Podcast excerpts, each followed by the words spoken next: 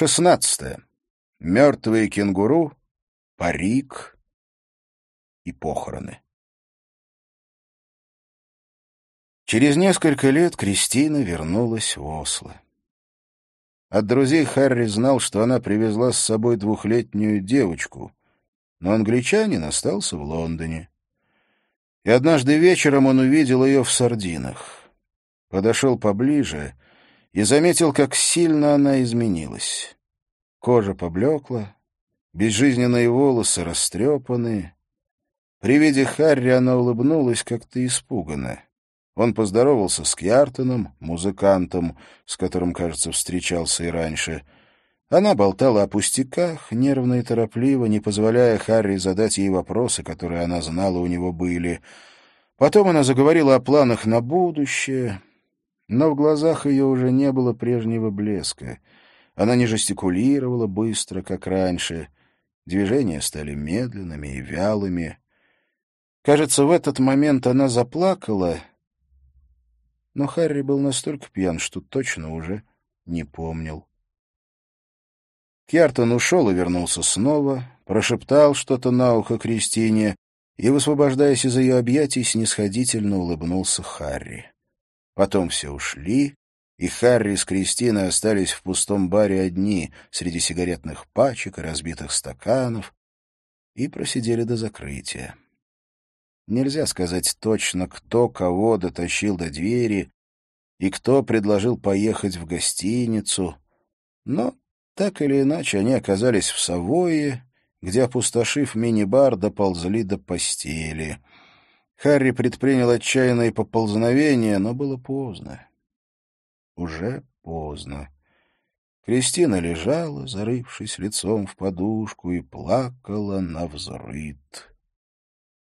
Проснувшись, Харри шмыгнул вон из номера и на такси добрался до пост-кафе, которое открывалось на час раньше других забегаловок. И, сидя там, он понял, насколько было поздно. — Да, Извини, что так поздно звоню, Лебе. Это Харри Хоули. Хоули? Что случилось? Сколько сейчас в Норвегии? Не знаю. Слушай, я не в Норвегии. Ерунда вышла с самолетом. Что еще? Он меня не дождался, скажем так. А поменять билет не так-то просто. Ты мне должен кое в чем помочь. Выкладывай. Встретимся у квартиры Отто Рехтнагеля. Прихвати с собой отмычки, или, если ты с ними не в ладах, лом. Ладно. А в чем дело?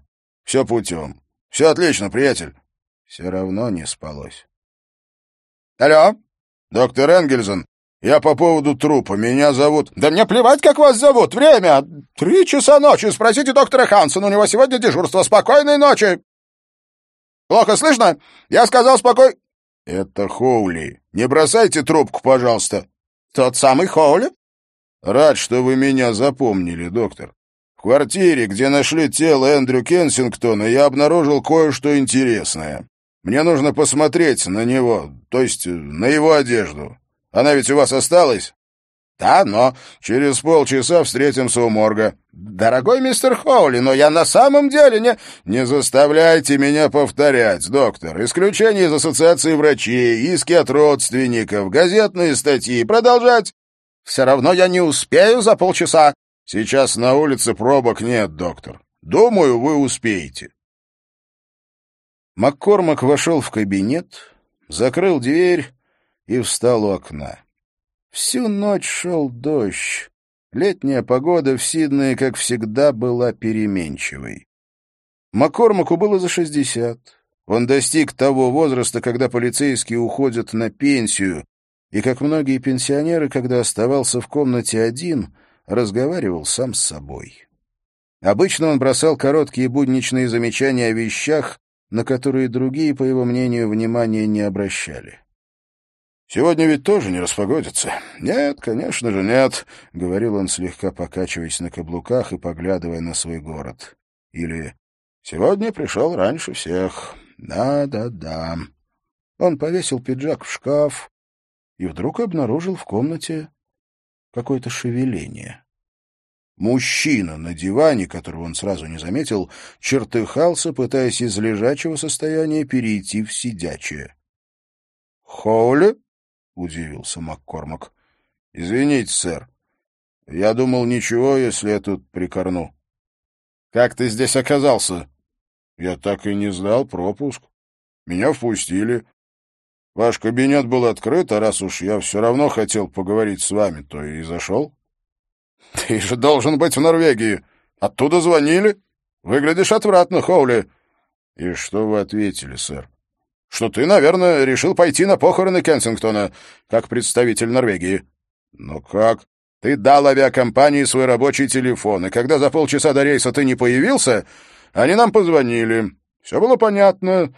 И уж совсем все стало понятно после приватной беседы с директором отеля «Крессент». Мы пытались тебя разыскать, но безуспешно. Я знаю, каково это, Хоули. Давай не будем поднимать шум. После всего произошедшего тебя можно понять. Главное, с тобой все в порядке, и следующим рейсом ты полетишь в Норвегию. — Благодарю, сэр. Не за что. Попрошу секретаря договориться с авиакомпанией. Но прежде чем вы это сделаете, сэр, сегодня ночью мы кое-что провернули. И хотя эксперты пока не дали заключения, я знаю, какими будут результаты, сэр. Несмотря на смазку, старый вентилятор сломался, и его заменили. Новый был больше и работал почти бесшумно. Харри отметил, что в мире и без его участия все идет своим чередом. Из присутствующих не в курсе дела были только Откинс и Юн, но Харри начал с самого начала. Когда мы обнаружили тело Эндрю, на улице было светло, и мы не заметили подвоха. И когда я узнал время смерти, то тоже сразу не сообразил. Только потом я вспомнил, что когда мы вошли в квартиру Рехтнагеля, свет был выключен.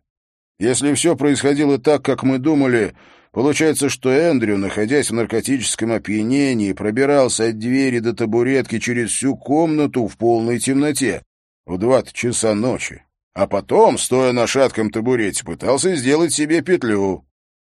Повисла тишина, Харри подумал, что как бы тихо не работал вентилятор, звук все равно действует на нервы.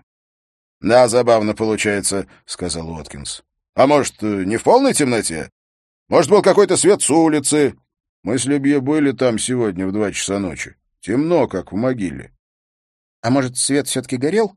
Но вы этого не заметили? — спросил Юн. — Это же было днем. А выключить его мог кто-нибудь из наших. И позднее.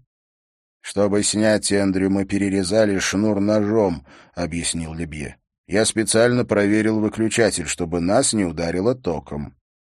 «Хорошо», — сдался Уоткинс. «Предположим, он повесился в темноте. Кенсингтон тот еще чудак. Еще новости есть?» «Но он не вешался в темноте», — сказал Харри. В глубине комнаты кашлянул Маккормак. «Вот что мы нашли в квартире Рехтнагеля». Харри достал лампочку. Видите бурое пятно? Это след от ожога. А вот во что был одет Эндрю, когда мы его нашли. Харри показал белую рубашку. Не гладить. 60% вискозы. Вискоза оплавляется при 260 градусах по Цельсию. Поверхность лампочки нагревается до 450. Видите, такое же бурое пятно осталось на нагрудном кармане. Здесь с ним соприкасалась лампочка. «Потрясающее знание физики, Хоули», — сказал Уоткинс. «И что, по-твоему, случилось?» «Одно из двух», — ответил Харри. «Возможно, кто-то приходил до нас, увидел, как Эндрю висит под потолком и выключил свет. Проблема в том, что единственные имеющиеся ключи от квартиры были обнаружены у Отто и Эндрю. «Но ведь в квартире защелкивающийся замок», — заметил Уоткинс. «Может, этот кто-то зашел и положил ключ в карман, Эн...» Нет, тогда непонятно, как вошел сам Эндрю. Уоткинс слегка покраснел. «Но суть ясна», — продолжал Харри. «У меня такая версия. У Эндрю вообще не было ключа от квартиры, и внутрь его впустил другой человек, который либо уже там находился, либо вошел вместе с Эндрю. Вот у него ключ имелся. Этот человек был в квартире в момент смерти Эндрю, Потом он положил ключ в карман Эндрю, чтобы все выглядело так, будто он вошел сам. В пользу этого говорит и то, что ключ не висит на одной связке с остальными. Потом он выключил свет и, уходя, защелкнул замок. Пауза. То есть ты считаешь, что Эндрю Кенсингтона убили? — уточнил Уоткинс. — Допустим. Как? Полагаю, сначала Эндрю заставили вколоть себе слишком большую дозу героина. Очевидно, под дулом пистолета. — А почему он сам не мог этого сделать до того, как пришел? — спросил Юн. — Не думаю, что такой осторожный и опытный наркоман, как Эндрю, мог случайно допустить передозировку. И потом у Эндрю для этого просто не хватило бы героина. — А зачем его вешать? — Передозировка не дает стопроцентной гарантии и неизвестно, как повел бы себя его организм. Может, Эндрю протянул бы достаточно, чтобы успеть все рассказать. Главное — лишить его возможности сопротивляться, чтобы без особого труда затащить на табурет и обмотать провод вокруг шеи. Кстати, о проводе. «Лебье!» Эксперты проверили провод, — начал Лебье, пожевывая зубочистку. Провода, которые висят под потолком, обычно не моют и мы предполагали, что там есть отпечатки пальцев. Но провод оказался чистым, как... Э, Лебье сделал неопределенный жест рукой. — Как что-то очень чистое? — пришел на помощь Юн. — Именно. И кроме наших никаких других отпечатков. Либо Эндрю предварительно протер провод, а потом надел петлю на шею, не касаясь ее руками, — думал вслух Уоткинс, либо кто-то сделал это за него. Вы это хотите сказать? Так говорят улики, шеф. Но если этот парень такой умник, каким вы его изобразили, зачем он выключил свет, когда уходил? Уоткинс обвел стол взглядом. Он сделал это автоматически, ответил Харри. Не думая. Так люди делают, когда выходят из собственной квартиры. Или из квартиры, от которой у них есть ключ, и куда они могут приходить как к себе домой. Харри откинулся на спинку кресла. Он весь взмок, как мышь, ему страшно хотелось выпить. Думаю, надо искать тайного любовника Отто Рехтнагеля. В лифт Лебье и Харри зашли вместе. «Идешь обедать?» «Да вот думаю», — ответил Харри. Не против, если я присоединюсь? С удовольствием. Разговаривать особо не хотелось, а с Ребье легко было молчать. Они нашли столик в кафе «Саудерн» на Маркет-стрит. Харри заказал джимбим. Лебье оторвался от меню. Два салата из барамунди, два черных кофе и хорошего свежего хлеба. Харри удивленно посмотрел на Лебье. — Спасибо, но, думаю, я воздержусь. — сказал он официанту. — Выполняйте заказ, — улыбнулся Лебье. — Мой товарищ так говорит, потому что никогда не пробовал барамунди. Официант удалился. Харри посмотрел на Лебье. Тот сидел, положив обе руки на стол ладонями вниз, и поочередно смотрел на них, будто пытаясь найти отличия.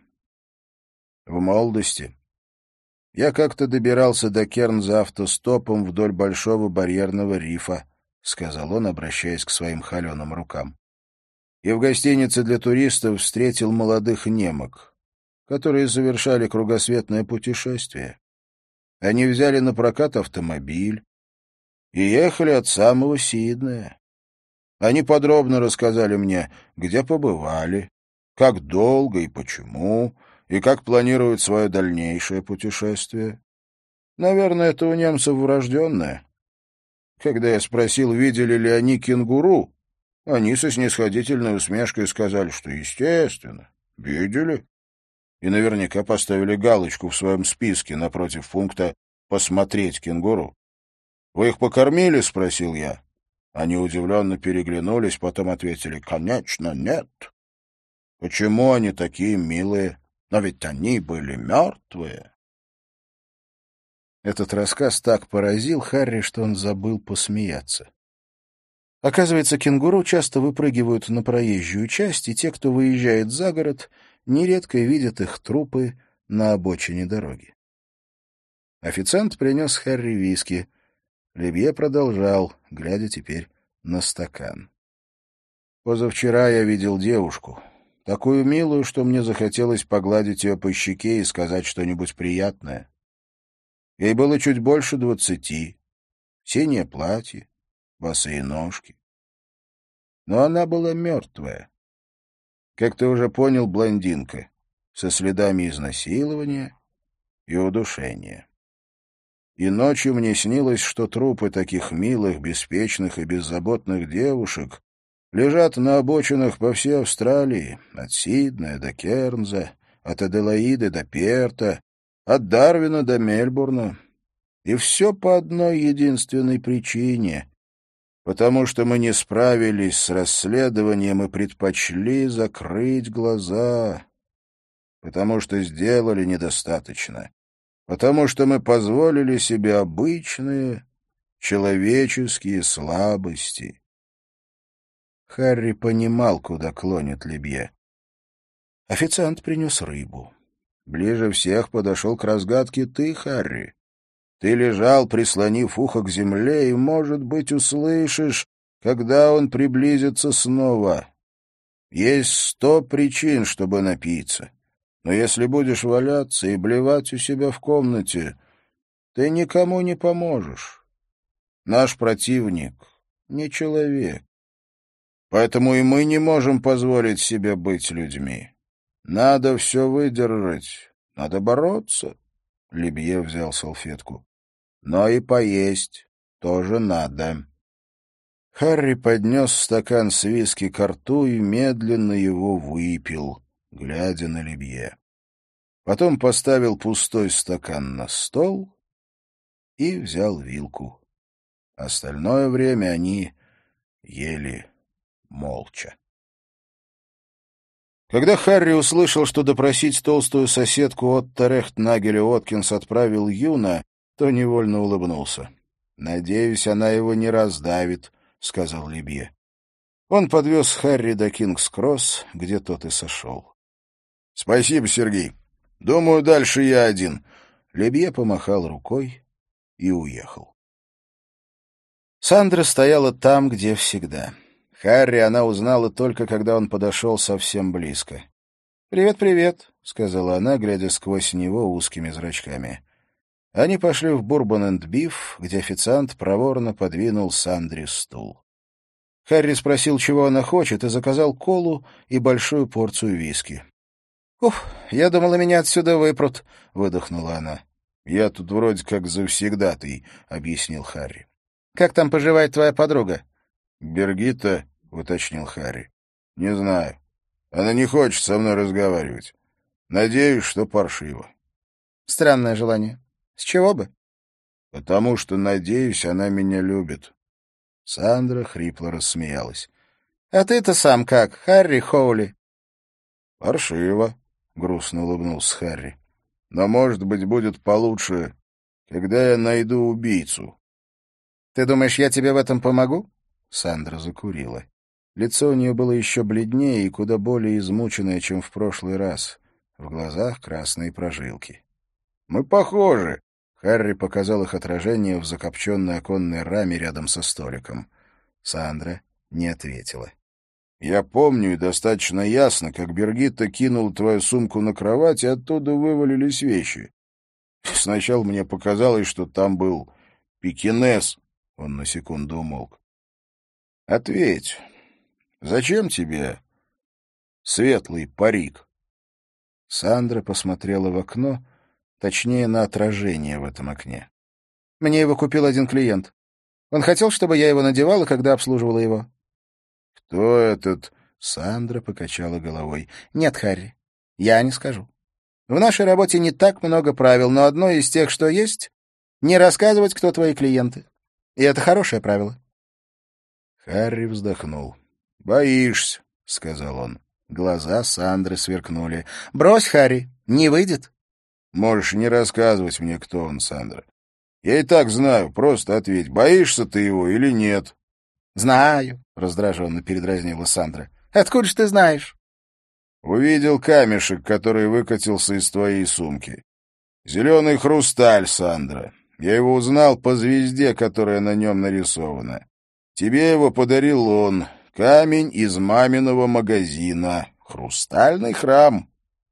Она смотрела на него большими черными глазами. Красные губы застыли в уродливой гримасе. Харри осторожно положил ей руку на плечо. Почему ты так боишься Эванса Уайта, Сандра? Почему не хочешь сдать его нам?» Сандра отдернула плечо и снова отвернулась к окну. Харри ждал. Она шмыгнула носом, и Харри протянул ей платок, который носил в кармане на всякий случай.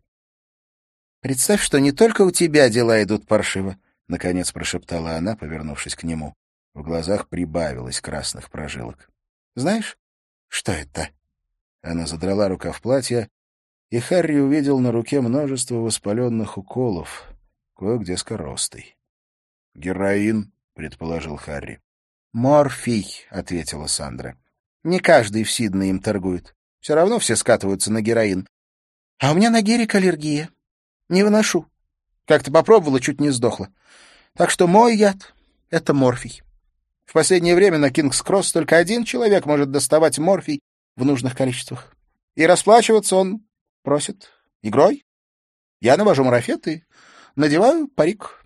Все нормально, мне, скажем, прямо до фонаря, главное — морфий. Тому же есть психи почище, чем те, кто просит тебя нарядиться их мамочкой. — Мамочкой? — переспросил Харри. Наверное, ненавидит ее. Или любит сверх меры, не знаю. Он мне не говорил, а я и спрашивать не хочу. Она глухо рассмеялась. — А почему ты решила, что он ее ненавидит? — спросил Харри. — В последние разы он был грубее обычного, — объяснила Сандра. — Поставил мне пару синяков. — Душил? — спросил Харри. Сандра покачала головой. — Пробовал. Это было, когда в газетах писали про девчонку из Норвегии, которую задушили. Он просто положил мне руки на шею и велел не дергаться и не бояться. Я потом об этом и не вспоминала. — Почему? Сандра пожала плечами. — На людей влияет то, что они читают и смотрят. Например, как-то у нас крутили фильм э, «Девять с половиной недель». Тут же куча клиентов захотели, чтобы мы ползали вокруг них голыми, они сидели в кресле и наблюдали. — Дерьмо, а не фильм, — заметил Харри. — Продолжай. Ну, ухватил он меня за шею, надавил большими пальцами на горло. Не, не больно, но я сорвала парик и сказала, что мне эта игра не нравится. Он пришел в себя и сказал, что все в порядке. Не знает, что на него нашло. Мол, это ничего не значит. — Ты поверила? Сандра пожала плечами. — Ты не знаешь, как сильно зависимость влияет на отношение к людям. И допила виски. — Да. Харри скептически покосился на непочатую бутылку колы. Маккормак нервно барабанил пальцами. Хотя вентилятор работал на полную мощность, Харри вспотел. Толстая соседка от Тарехт Нагеля рассказала много. Пожалуй, слишком много, но, к сожалению, ничего полезного. В ее неприятном обществе даже Юну было тяжело проявлять свое неизменное дружелюбие. «Жирная задница», — улыбнулся он, когда Уоткинс спросил, какое впечатление она на него произвела. «Что-нибудь прояснилось с девушкой из Сентениал парка?» «Не то чтобы очень», — ответил Лебье. «Но, как выяснилось, послушной девочкой она не была, баловалась таблетками и недавно устроилась на работу в один из стрип-клубов на Кингс-Кросс. Ее убили по пути домой. Двое свидетелей видели, как она заходила в парк. Все? Пока да, сэр. Харри, Маккормак отер под со лба. Какая у тебя версия? Последняя, вслух бросил Уоткинс. Ну, начал Харри. У нас нет доказательств того, что Эндрю действительно разговаривал с кем-то, кто в день убийства Ингерхолтер видел Эванса Уайта в Нимбине. Стало известно, что Уайт не просто интересуется блондинками. У него это переросло во что-то совсем иное. Возможно, стоит узнать побольше о его взаимоотношениях с матерью.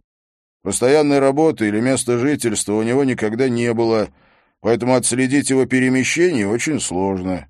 Вполне вероятно, у него был тайный роман с Отто Рехтнагелем, и он повсюду ездил, за ним останавливался в гостиницах и находил там своих жертв.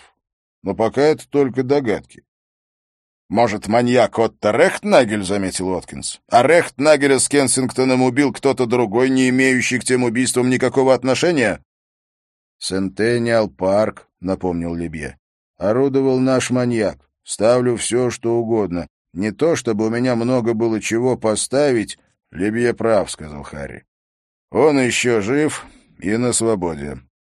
«Хорошо», — подытожил Маккормак. «Я заметил, наш друг Хоули стал использовать в своих теориях слова типа «возможно» и «вполне вероятно». Это разумно. Оголтелой уверенностью мы ничего не добьемся. К тому же всем теперь ясно, что дело мы имеем с умным противником и очень самоуверенным. Он приготовил для нас нужные ответы, подал убийцу на блюдечке и думает, что теперь мы успокоимся, что дело раскрыто, раз виновных нет в живых. Убивая Кенсингтона, он понимал, что мы, конечно, постараемся замять дело. Очень разумно. При этих словах Маккормак посмотрел на Харри. Замнем дело и повесим на него амбарный замок. Он уверен, что теперь он в безопасности. Это дает нам преимущество. Уверенные люди часто неосторожны. Пора действовать. У нас есть еще один подозреваемый, и нет права на еще одну ошибку. Но если суетиться, можно спугнуть убийцу. Надо запастись терпением, подождать, пока рыбка подплывет поближе, и только тогда бросать гарпун. Он посмотрел на подчиненных, те одобрительно закивали.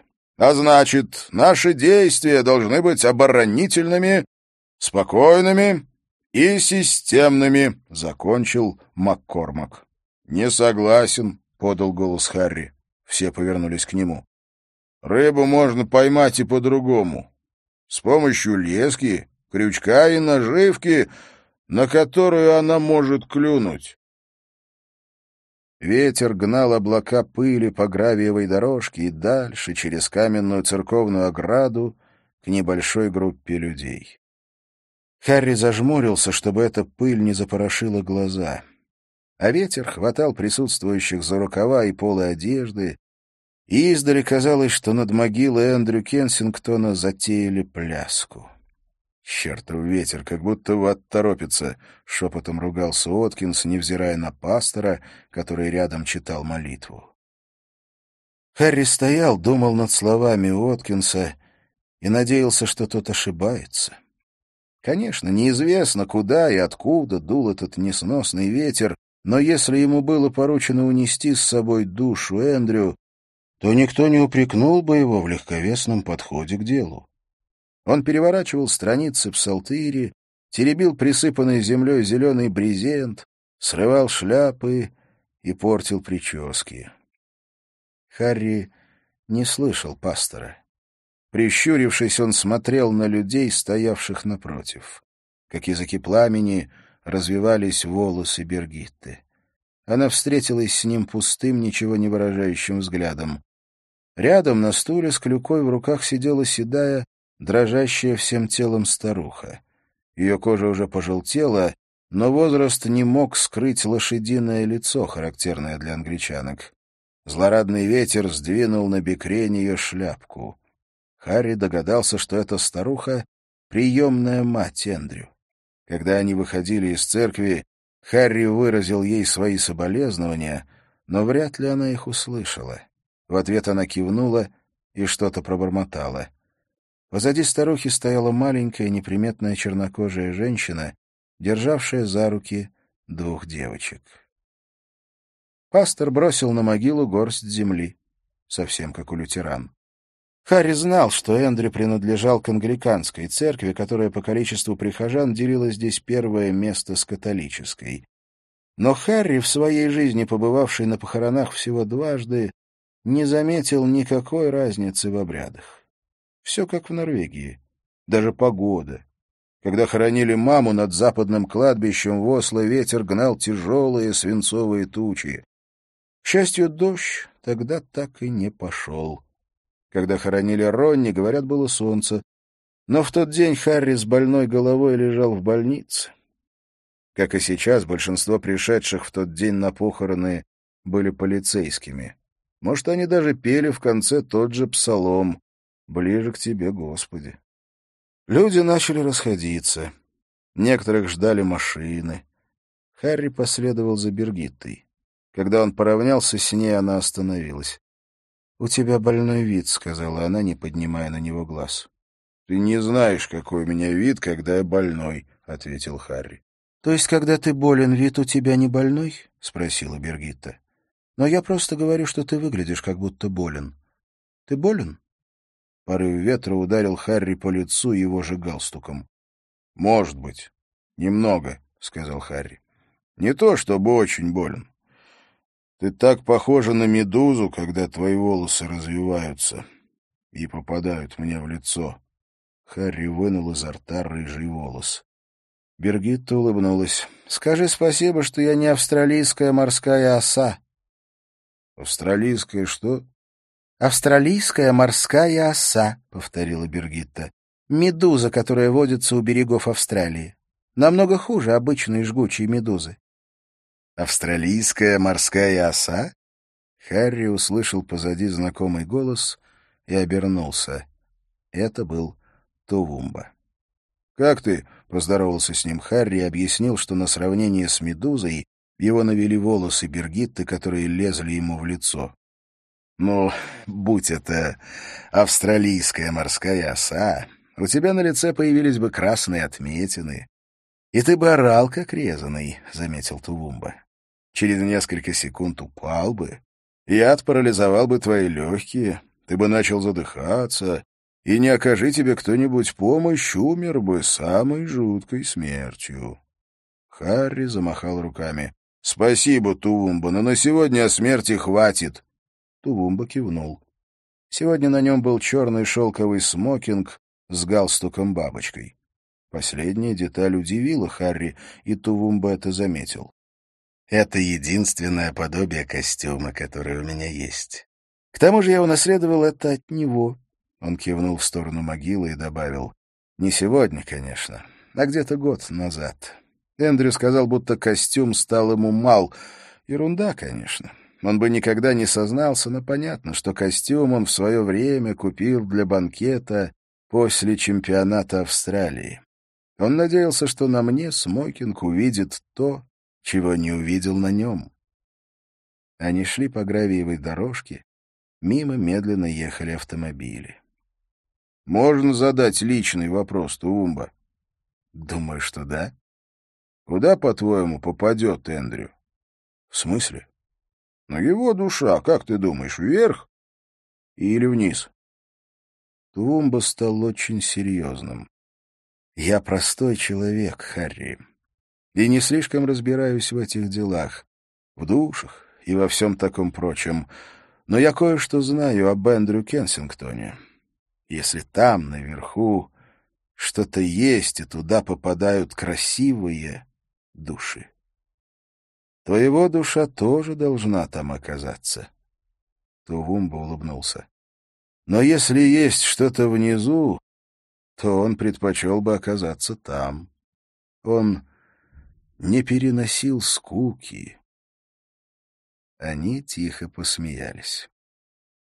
Но раз уж вопрос личный, Харри, то позволь мне дать на него личный ответ. Я думаю, в чем-то наши с Эндрю предки были правы. У них был очень здравый взгляд на смерть. Конечно, многие племена верили в жизнь после смерти. Некоторые в реинкарнацию, в то, что душа каждый раз переселяется в новое тело. Некоторые в то, что она бродит бестелесным духом. Какие-то племена считали, что души мертвых превращаются в звезды на небесном своде и так далее, но все они верили, что рано или поздно, после всех этих стадий, человек умирает по-настоящему, окончательно и бесповоротно. И тогда все. Человек превращается в груду камней и больше не существует. Не знаю почему, но эта мысль мне нравится. Вечность. Заманчивая перспектива. Как ты думаешь? Я думаю, что Эндрю оставил тебе не только свой смокинг. Вот что я думаю, — ответил Харри. Тувумба рассмеялся. Это так заметно. Голос хозяина, — сказал Харри. Парню надо было идти в священники. Они подошли к маленькому запыленному автомобилю, который, очевидно, принадлежал Тувумбе. — Послушай, Тувумба, — вдруг сказал Харри, — может быть, те, кто знал Эндрю, помогут мне? Объяснят ход его мысли. — Почему он сделал то, что сделал? Харри выпрямился, и взгляды их встретились. — Я думаю, что Эндрю убили. — Чушь! — резко бросил Тувумба. Ты не думаешь? Ты знаешь наверняка. Все, кто был знаком с Эндрю, знают, что он никогда добровольно не уходил с праздника, а из всех праздников самым большим для него была жизнь. Что бы она с ним ни делала, я не видал человека жизнерадостнее, чем он. Будь у него желание уйти, он бы сделал это раньше, благо возможностей и поводов было предостаточно. — Значит, ты со мной согласен, — сказал Харри. — По этому номеру можешь звонить мне практически в любое время. Тувумба начеркал что-то на спичечном коробке и протянул его Харри. «Мобильный». И он уехал в своем потрепанном, дребезжащем белом холдене, оставив их вдвоем. Тувумбе нужно было на север, и Харри предложил Бергитте поискать, кто бы подвез их до города. Но большинство его коллег уже разъехались. Вдруг перед ними остановился очень изящный старый Бьюик, Водитель опустил стекло и высунул из окна багровое лицо с примечательным носом, который походил на картофелину переросток и был даже краснее всей его физиономии. — В город, ребята! — спросил нос и предложил их подвести. Когда пассажиры разместились на широком заднем сиденье, нос представился. — Меня зовут Джим Коннелли, а это моя жена Клаудия. С переднего сиденья к ним повернулось маленькое темное лицо с лучезарной улыбкой. Клаудия чем-то походила на индианку и была такого маленького роста, что ее голова едва-едва выглядывала из-за спинки. Джим посмотрел на Харри и Бергиту в зеркало. — Друзья, Эндрю? Коллеги? Он осторожно свернул с гравиевой дорожки. Харри рассказал ему о себе и Бергитте. — Понятно. Так значит, вы из Норвегии и Швеции. Далековато. Да-да, здесь почти все издалека. Например, вот Клаудия из Венесуэлы, где живут всем вам известные мисс. Сколько у вас там мисс Вселенная, а, Клаудия? Считай тебя. Он рассмеялся, и глаза потерялись в морщинках у переносицы. Клаудия смеялась вместе с ним. — Я сам австралиец, — продолжил Джим. — Мой пра-пра-прадед приехал сюда из Ирландии. Он был вором и убийцей. О, знаете, раньше здешние не особо любили признаваться, что их предками были каторжники, хотя прошло уже двести с лишним лет. Но я всегда этим гордился. Ведь именно каторжники, ну, вместе с матросами и солдатами, основали эту страну. И какую страну? Мы зовем ее «счастливой страной». Да-да, времена меняются. Теперь, говорят, стало хорошим тоном уметь проследить свою генеалогию до каторжников. Ужас! Что случилось с Эндрю, а? Джим строчил, как из пулемета. Харри и Бергита едва успевали вставить пару слов, и он начинал снова. И чем быстрее он говорил, тем медленнее ехал, как Дэвид Боуи на старом плеере Харри. В детстве Харри получил от отца в подарок кассетный плеер на батарейках, который играл тем медленнее, чем громче был звук. «Мы с Эндрю вместе боксировали в команде Джима Чайверса.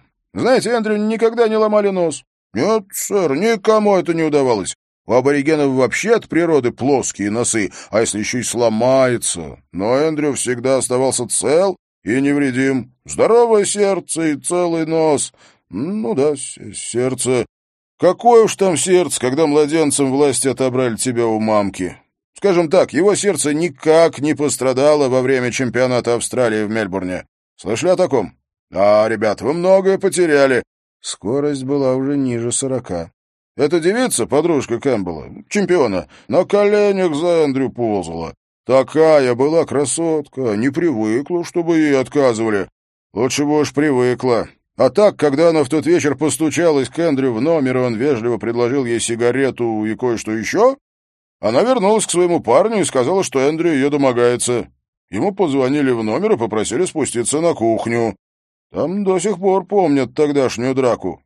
После нее Эндрю сошел с дистанции. Но нас ему так и не разбили. Вы встречаетесь? Не совсем, только и смог ответить Харри.